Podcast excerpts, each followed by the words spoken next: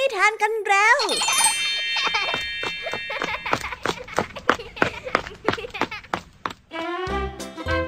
สวัสดีค่ะน้องๆ ยินดีต้อนรับเข้าสู่ชั่วโมงนิทานกับรายการคิสอาในวันนี้พี่ยามีและกองทัพนิทานหันษาพร้อมที่จะพาน้องๆ ไปตะลุยโลกแห่งจินตนาการที่เต็มไปด้วยความสนุกสนานและข้อคิดต่างๆ มากมายกันแล้วล่ะค่ะ ไปตะลุยโลกแห่งนิทานกันเลย เริ่ม ต้นกันที่นิทานเรื่องแรกเป็นเรื่องราวที่เล่าถึงเสือตัวหนึ่งที่ได้บังเอิญไปนอนทับรูงู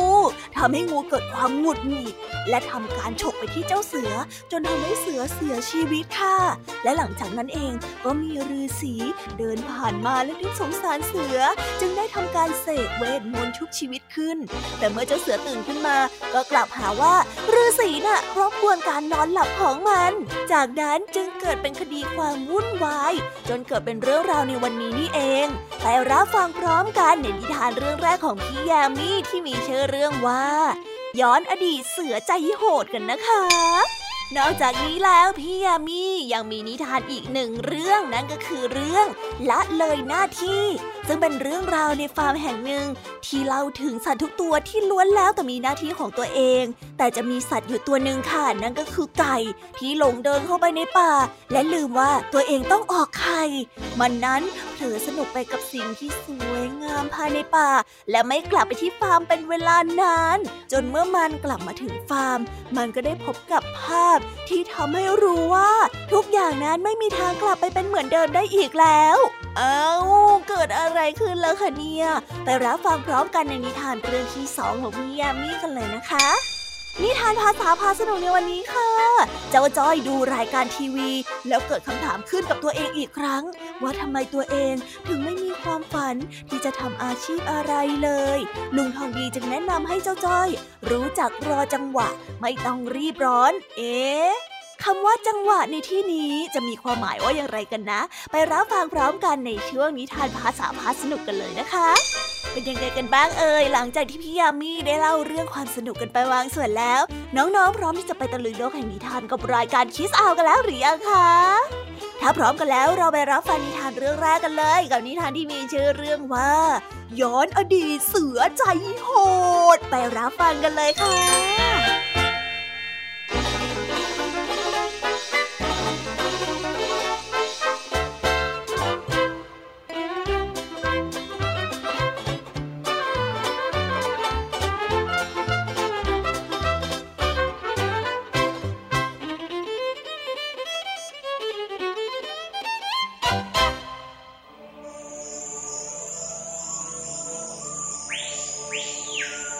กาลครั้งหนึ่ง มีเสือโคร่งดุร้ายตัวหนึ่ง เที่ยวขบกัดกินผู้คนเป็นอาหาร พ่ออิ่มน้ำสำราญใจดีแล้ว ก็มานอนหลับอยู่ที่จอมปลวกแห่งหนึ่ง ในจอมปลวกแห่งนี้มีงูเห่าขุดรูอาศัยอยู่ เมื่อเสือมานอนทับรูมันเช่นนั้น มันก็โกรธหาว่าเสือนั้นมาปิดทางลมของมัน งูเห่าจึงได้กัดเสือตัวนั้นและเสียชีวิต ครั้งนั้นมีฤาษีตนหนึ่งได้เดินผ่านมาทางนั้นพอดี ได้เห็นเสือนอนตายอยู่ ได้เกิดเวทนาสงสารจึงได้เป่าคาถาชุบชีวิตเสือให้มีชีวิตขึ้นมาใหม่ เมื่อเสือรู้สึกตัวได้เห็นฤาษีนั่งอยู่ใกล้ๆก็นึกโกรธและได้ตะคอกฤาษีไปว่า นี่ข้านอนของข้าอยู่ดีๆ แกมาปลุกข้าทำไมฮะ กวนใจข้านัก อย่างนี้จะต้องจับกินเพื่อลงโทษที่ช้าเจ้าเสือร้าย เจ้ารู้หรือเปล่าว่าเจ้าน่ะได้ตายไปแล้ว ข้าได้เสกเป่าชุบให้เจ้ามีชีวิตขึ้นมา แล้วทำไมเจ้ายังจะมากินข้าอีกฮะฤาษีได้อธิบายให้กับเสือฟัง ข้าไม่เชื่อ ข้านอนของข้าอยู่ดีๆ แกมาปลุกข้าทำไมฮะ ยังไงก็ต้องกินแกให้ได้ ฉันเริ่มหิวซะแล้วล่ะสิ เสือร้ายไม่ยอมฟังเสียง ในเมื่อพูดไม่ฟังเสียงกัน ก็ต้องไปหาผู้ตัดสิน แล้วถ้าหากว่ามีใครตัดสินให้เจ้ากินข้าข้าก็จะยอม เสือยอมตกลงทำตามคำของฤาษีทั้งสองเดินทางไปด้วยกัน ไปพบกับเทวดาที่อาศัยอยู่บนต้นมะม่วงฤาษีได้ขอให้เทวดาตัดสินคดีให้ เทวดาได้ฟังเรื่องจากฤาษีแล้ว นึกว่าคงเป็นความจริงตามที่ฤาษีเล่าให้ฟัง รันจะตัดสินว่าฤาษีจะเป็นฝ่ายถูก เสือไม่ควรกิน ก็ไม่เกิดประโยชน์อันใด เพราะฤาษีนั้นไม่เป็นประโยชน์แก่ตน ไม่เป็นที่พึ่งได้ ส่วนเสือนั้นได้ช่วยคุ้มครองให้เทวดาอยู่สุขสบาย ตราบใดที่เสือนั้นยังอยู่ ก็ไม่มีใครกล้าเข้ามาตัดต้นไม้ เทวดาก็ไม่จำเป็นต้องย้ายไปอยู่ที่อื่น เมื่อคิดได้ดังนั้นแล้ว เทวดาจึงได้ตัดสินใจว่า เสือนอนหลับอยู่ มีฤาษีมาปลุกให้ตื่นขึ้น ความผิดจึงเป็นของฤาษีท่านฤาษีน่ะ สมควรจะได้รับการลงโทษแล้วล่ะ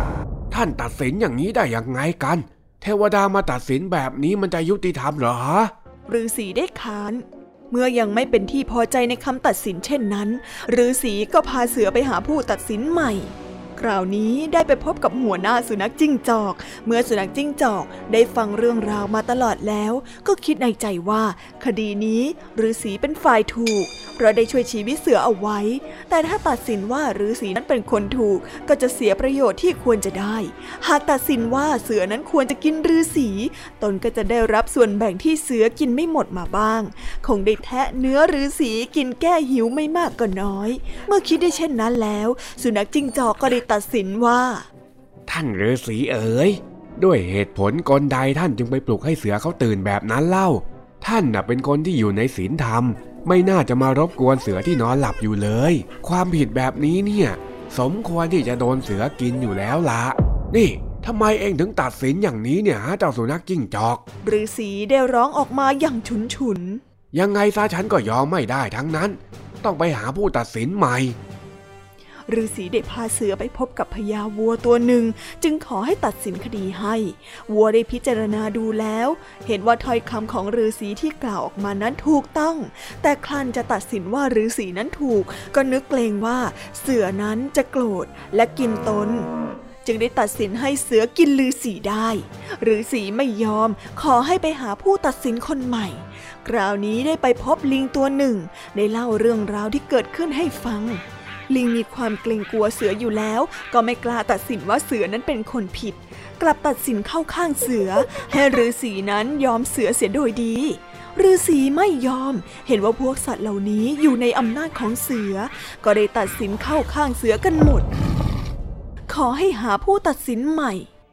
คราวนี้ก็ไปพบกับกระต่าย เมื่อกระต่ายได้ทราบเนื้อความมาตลอดแล้ว ก็ได้คิดในใจว่า เสือนั้นเป็นสัตว์ที่เนรคุณ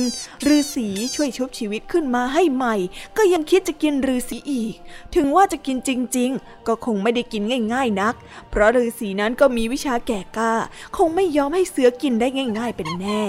จึงจำเป็นหาทางให้เสือนั้นแพ้ไปเองดีกว่า เมื่อคิดเช่นนั้นแล้ว กระต่ายก็ได้พูดขึ้นว่า เรื่องนี้จะตัดสินใจที่นี่ก็จะไม่ยุติธรรม เพราะว่าไม่เห็นที่เกิดเหตุนะ ฉะนั้นน่ะ ขอให้ท่านทั้งสองเนี่ยช่วยพาข้าไปยังที่เกิดเหตุหน่อยเถอะแล้วข้าจะตัดสินใจให้อย่างยุติธรรมเลยละฤาษีและเสือจึงได้พาเจ้ากระต่ายไปยังจอมปลวก เมื่อถึงที่เกิดเหตุแล้ว เจ้ากระต่ายก็บอกว่า อืม ข้าเห็นที่เกิดเหตุแล้วละ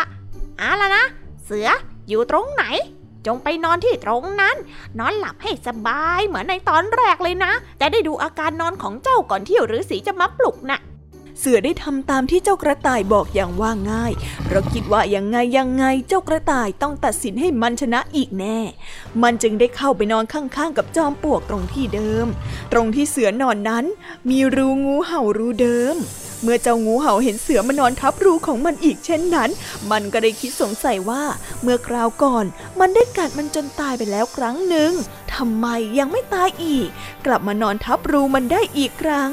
คงจะมีผู้มากวิชาทำให้มันฟื้นขึ้นมาก็ได้ คิดได้ดังนั้น คราวนี้ต้องกัดให้ได้สองแผล ให้พิษนั้นเข้าไปมากๆหน่อยเมื่องูคิดได้เช่นนั้นแล้วก็ได้ออกมากัดที่ตาของเสือ เสือนั้นได้เสียชีวิตลงในทันที ฤาษีได้แลเห็นงูเห่ากัดเสือเสียชีวิตเช่นนั้น จึงพูดกับเจ้ากระต่ายว่า อ้าว ถ้าหากว่างูมากัดเสือตายแบบนี้แล้วจะทำอย่างไรเล่า จะให้ฉันชุบชีวิตมันขึ้นมาอีกไหมช้าก่อนช้าก่อนท่านฤาษี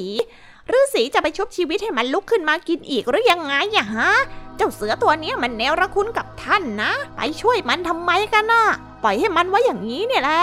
ข้าตัดสินความให้ท่านถูกต้องแล้วนะ หลังจากเนี้ยท่านก็ต้องใช้ชีวิตดีๆ แล้วก็อย่าไว้ใจใครง่ายๆล่ะฤาษีเห็นจริงตามที่กระต่ายนั้นบอก ได้นึกขอบคุณกระต่ายที่มาช่วยออกอุบายให้ฤาษีจึงได้พาเจ้ากระต่ายไปที่ศาลา เอาผลไม้ เผือก มัน ออกมาเลี้ยงมันอย่างอิ่มน้ำสำราญ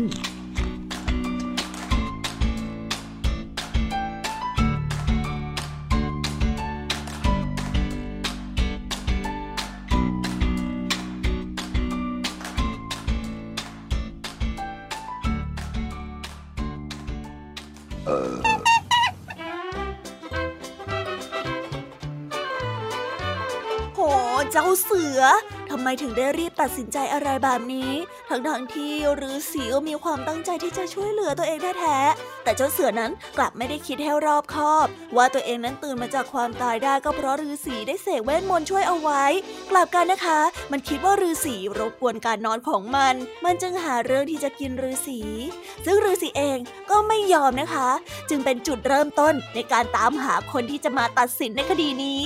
และด้วยไหวพริบของผู้ตัดสินค่ะ เลยทำให้คดีจบลงได้ โดยทำให้เจ้าเสือกลับไปเสียชีวิตเหมือนเดิม ดูสิคะ เหตุเกิดเพราะการใช้อารมณ์ ไม่รู้จักถามไถ่ตัวเอง ว่าตัวเองนั้นไม่เข้าใจตรงไหน จนเกิดเป็นเรื่องวุ่นวาย และปิดท้ายด้วยความเศร้าแบบนี้นี่เองยังไงเมื่อเจอเรื่องที่เราไม่เข้าใจ ก็อย่าพึ่งรีบโกรธกันเลยนะคะ ต้องตั้งสติ ตั้งคำถาม และตั้งใจฟังคำอธิบายดูก่อน จะได้ไม่ต้องเกิดเป็นเรื่องบานปลายแบบนี้ ไปต่อกันในนิทานเรื่องที่สองกันต่อเลยค่ะ กับเรื่องราวของไก่หนีเที่ยว ที่ได้เดินเข้าไปในป่า จนลืมกลับมาทำหน้าที่ของตัวเองที่ฟาร์ม และหลังจากนั้นค่ะ พอเที่ยวเล่นจนน้ำใจ มันก็กลับมาที่ฟาร์ม และได้พบกับภาพบางอย่าง ที่ทำให้มันต้องใจหาย ไปติดตามรับฟังพร้อมกันเลยนะคะ กับนิทานที่มีชื่อเรื่องว่าละเลยหน้าที่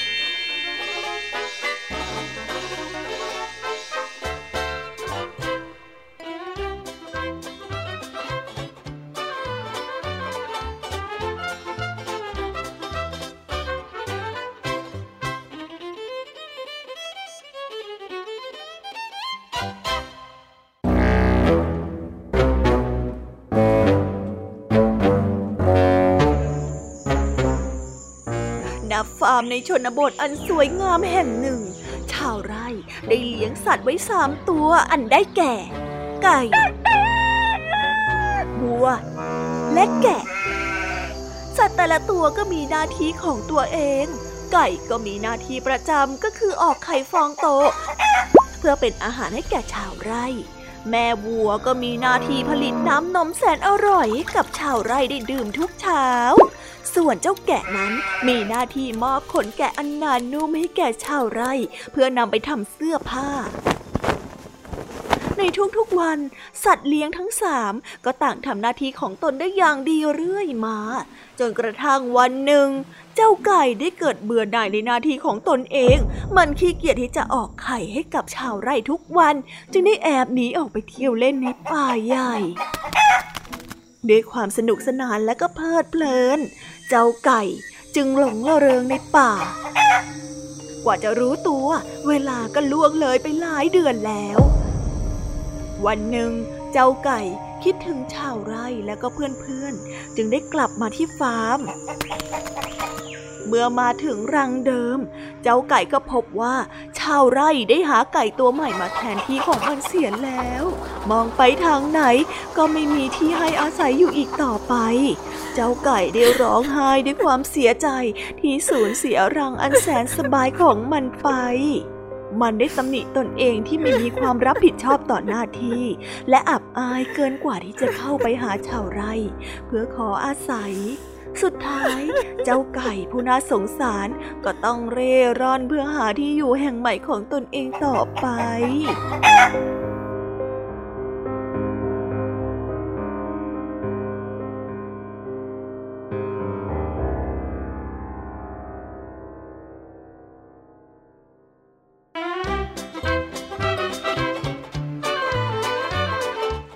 ค่ะ คนที่ไม่ทำตามหน้าที่ ลอหลงลืมว่าสิ่งที่ตัวเองควรทำนั้นคืออะไร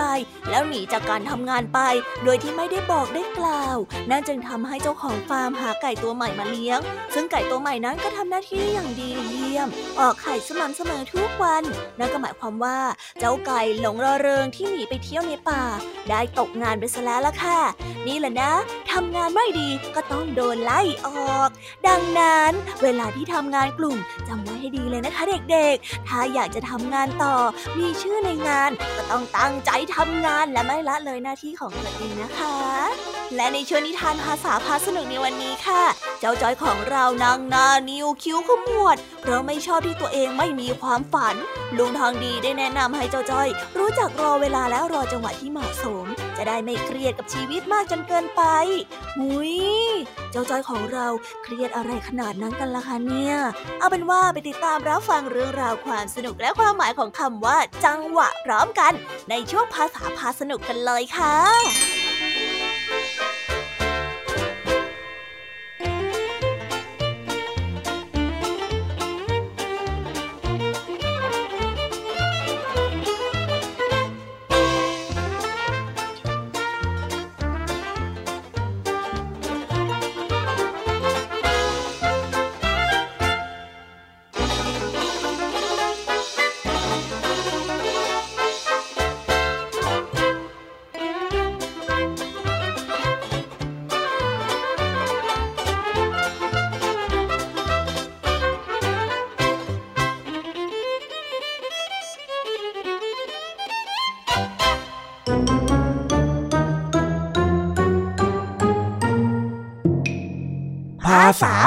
สนุก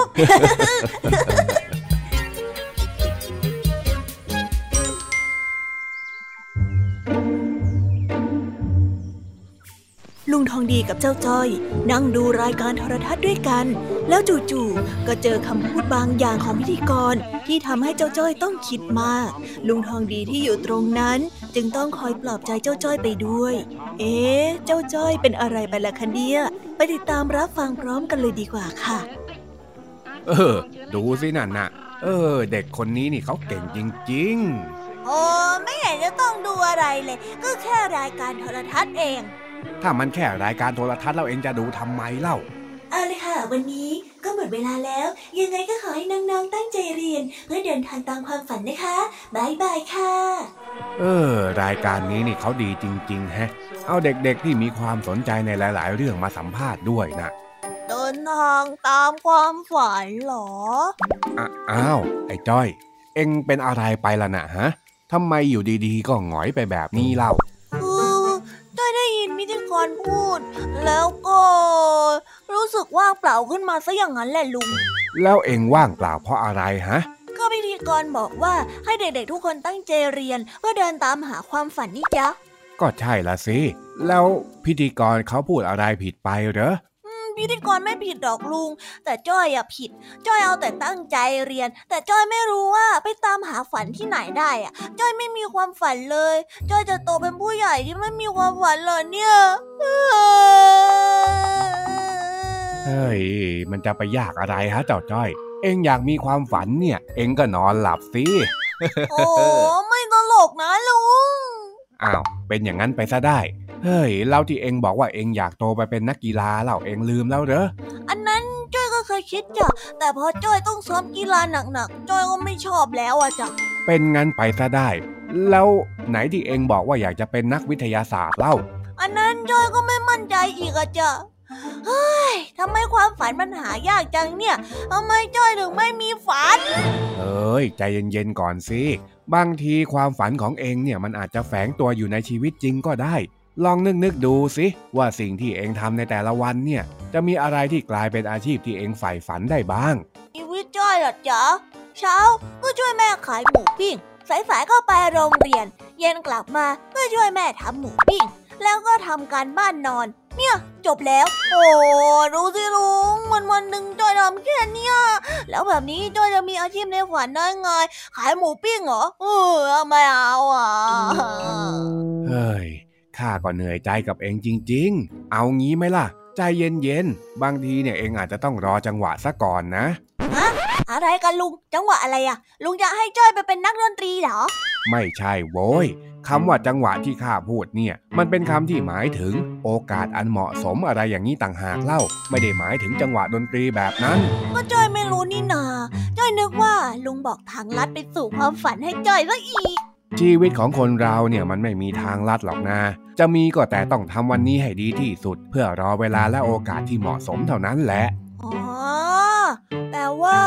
แล้วเมื่อไหร่มันถึงจะเหมาะสมนะจ๊ะลุง เหมาะสมพรุ่งนี้เลยได้ไหมอะ เองก็อย่าไปมองอนาคตไกลมากสิ ไม่แน่นะ เดี๋ยวพอเองเรียนสูงขึ้นเรื่อยๆเนี่ย เองก็จะพบกับความฝันระหว่างเรียนเองนั่นแหละ เดี๋ยวตอนเองเรียนมัธยมก็อาจจะได้เจอกับครูที่แนะนำหรือว่าตอนเรียนมหาลัยเนี่ยอาจจะเจอกับโลกใบใหญ่กว่าเดิม แล้วเองก็อาจจะคิดอีกแบบนึงก็ได้อ๋ออย่างนี้นี่เอง ยังมีเวลาอีกเยอะแยะเลยนี่นะใช่แล้ว ตอนนี้เนี่ยเองยังเจอโลกน้อย ความรู้น้อย ก็ตั้งใจเรียนทำหน้าที่ของตัวเองไปก่อน แล้วพอถึงจังหวะนั้นเนี่ยนะ เองก็จะได้รู้เองนั่นแหละ ว่าแบบไหนที่เป็นอาชีพในฝันน่ะอืมก็ได้จ้ะ ถ้ารู้อย่างนี้ก็ชื่นใจขึ้นมาหน่อย งั้นจ้อยจะไม่เครียด แล้วก็รอจังหวะอย่างที่ลุงบอกก็ได้ แต่ว่าระหว่างรอนี่ก็ต้องตั้งใจเรียนแล้วก็รับผิดชอบหน้าที่ด้วยนะ เข้าใจจ้ะ เออ ได้เวลาดูการ์ตูนของจ้อยแล้วนี่นาขอจ้อยดูแป๊บหนึ่งเฮ้ยเฮ้ยเฮ้ยเวลาของเอง แต่นี่มันโทรทัศน์บ้านข้า ข้าจะดูข่าว เอ้าแต่จ้อยอยากดูการ์ตูนนี่นะ นี่ เอ๊ะ เจ้านี่ ข้าจะดูข่าว เอ้าลุง ตอนนี้มันเป็นเวลาที่เหมาะสมสำหรับดูการ์ตูนนะ อย่าขวางจังหวะของจ้อยสินี่ไม่ใช่แล้วไม่ใช่แล้ว เองเนี่ยพอรู้คำไหนขึ้นมาหน่อยก็คอยจะพลิกมาใช้กับข้าตลอดเชียวนะ เฮ้ทำไงได้ นี่เนี่ยเย้การ์ตูนมาแล้วอื้อเฮ้ยไอ้จ้อย เอาดีโมดมานะโว้ย ไม่ให้หรอกแบะแบะแบะแบะแบะเฮ้ยเองเนี่ยนะ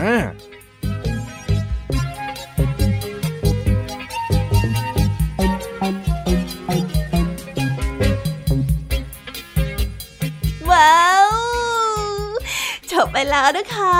สนุกสนานกันไม่น้อยเลยทีเดียวสำหรับวันนี้เรื่องราวความสนุกก็ต้องจบลงไปแล้วละค่ะ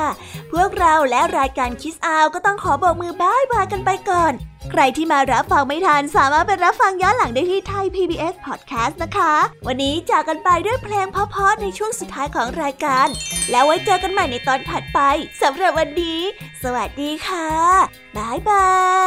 ยเป็นเด็กดีของคุณพ่อคุณแม่นะคะ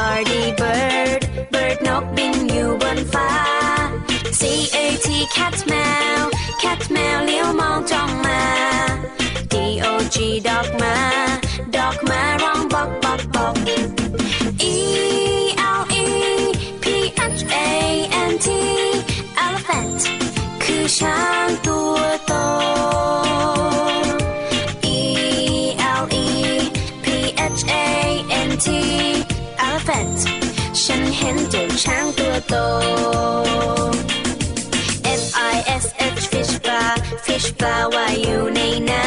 ำ G O A T กดแพะกดแพะชอดอยู่เชิงเขา H E N เห็นแม่ไก่ เห็นแม่ไก่กบไข่ในเล้า I N S E C T insect นั้นคือแมลง J E double L Y F I S H jellyfish เจ้าแมง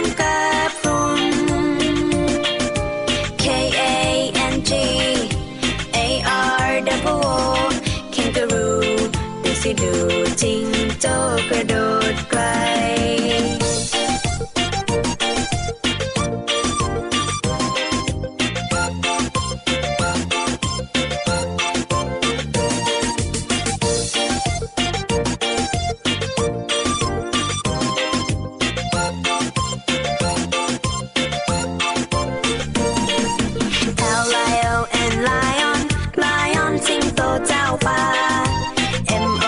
K E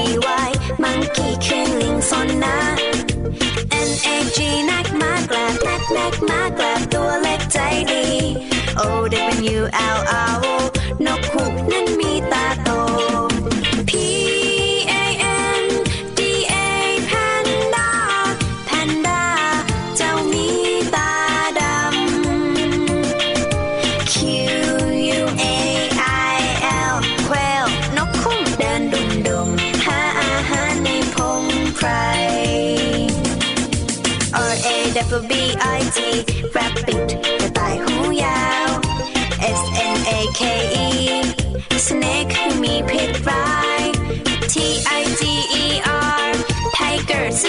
ñanga.